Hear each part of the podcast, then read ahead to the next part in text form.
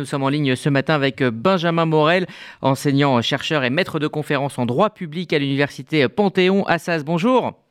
Bonjour. Merci d'être avec nous euh, ce matin sur euh, RCJ. Euh, Elisabeth Borne annonce donc ce matin un nouveau cycle de concertation qui va durer tout l'automne. Est-ce que c'est une manière de temporiser et d'éviter ce fameux troisième tour social promis de longue date par l'opposition?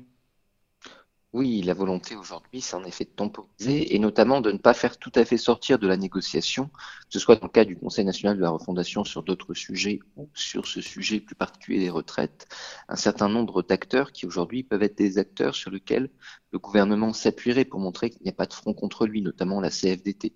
Par ailleurs, vous avez bientôt des élections professionnelles et donc il s'agit de ne pas trop les affaiblir pour que la fragilisation, encore une fois, du gouvernement face à la rue ne soit pas trop... Euh, trop aigu.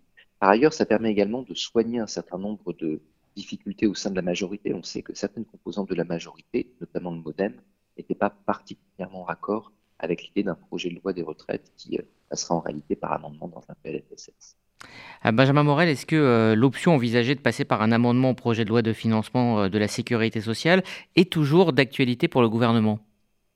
Alors, pour ce qui est du projet de loi de financement de la sécurité sociale proprement dit, apparemment non, si jamais on se laisse le temps de la concertation avant la fin de l'année, sachant que ce texte doit être adapté, adopté avant la fin de l'année. En revanche, il y aura très probablement des projets de loi de financement rectificatifs de la sécurité sociale, comme il y en a à peu près tous les ans au euh, premier trimestre 2023. À ce moment-là, on pourra en effet envisager que alors, autre euh, annonce euh, forte du président euh, lors du dîner de travail hier, il aurait évoqué la possibilité de dissoudre l'Assemblée nationale en cas de motion de censure. Est-ce que c'est un scénario envisageable, réaliste?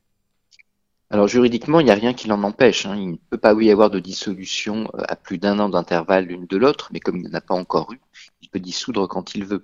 Après, il y a la il y a l'opportunité politique de la dissolution. C'est-à-dire que si vous décidez de procéder à une dissolution, encore faut-il avoir une chance d'obtenir une majorité derrière. Or, aujourd'hui, c'est tout sauf évident.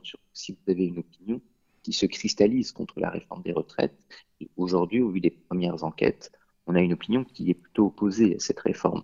Donc, la plus grande euh, probabilité actuellement tendrait vers euh, une majorité relative, voire euh, majorité alternative pour le gouvernement.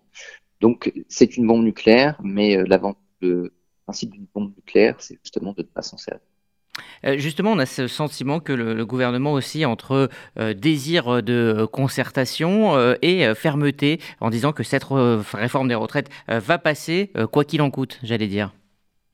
Oui, parce qu'en fait, ça se, cette réforme de, des retraites heurte deux récits que le gouvernement tente de faire exister. Le premier récit, c'est celui d'un quinquennat qui ne serait pas un copier-coller du précédent, un quinquennat qui serait un quinquennat de concertation, de discussion, beaucoup moins vertical. Et l'autre récit, c'est celui d'un président réformateur, un président qui, quoi qu'il arrive, euh, à rebours peut-être de certains de ses prédécesseurs, ira jusqu'au bout sur les réformes et ne laissera pas le contexte lui guider l'agenda de ces réformes. Or, c'est ce qui s'est passé pour la réforme des retraites à la fois avec les gilets jaunes, la crise Covid, etc. Emmanuel Macron n'a pas trouvé de fenêtre de tir pour réformer les régimes de retraite. Donc aujourd'hui, il y a cette idée qu'il faut montrer du volontarisme et qu'il faut profiter d'une fenêtre dont on ne sait pas exactement si elle existe, mais que Emmanuel Macron veut créer.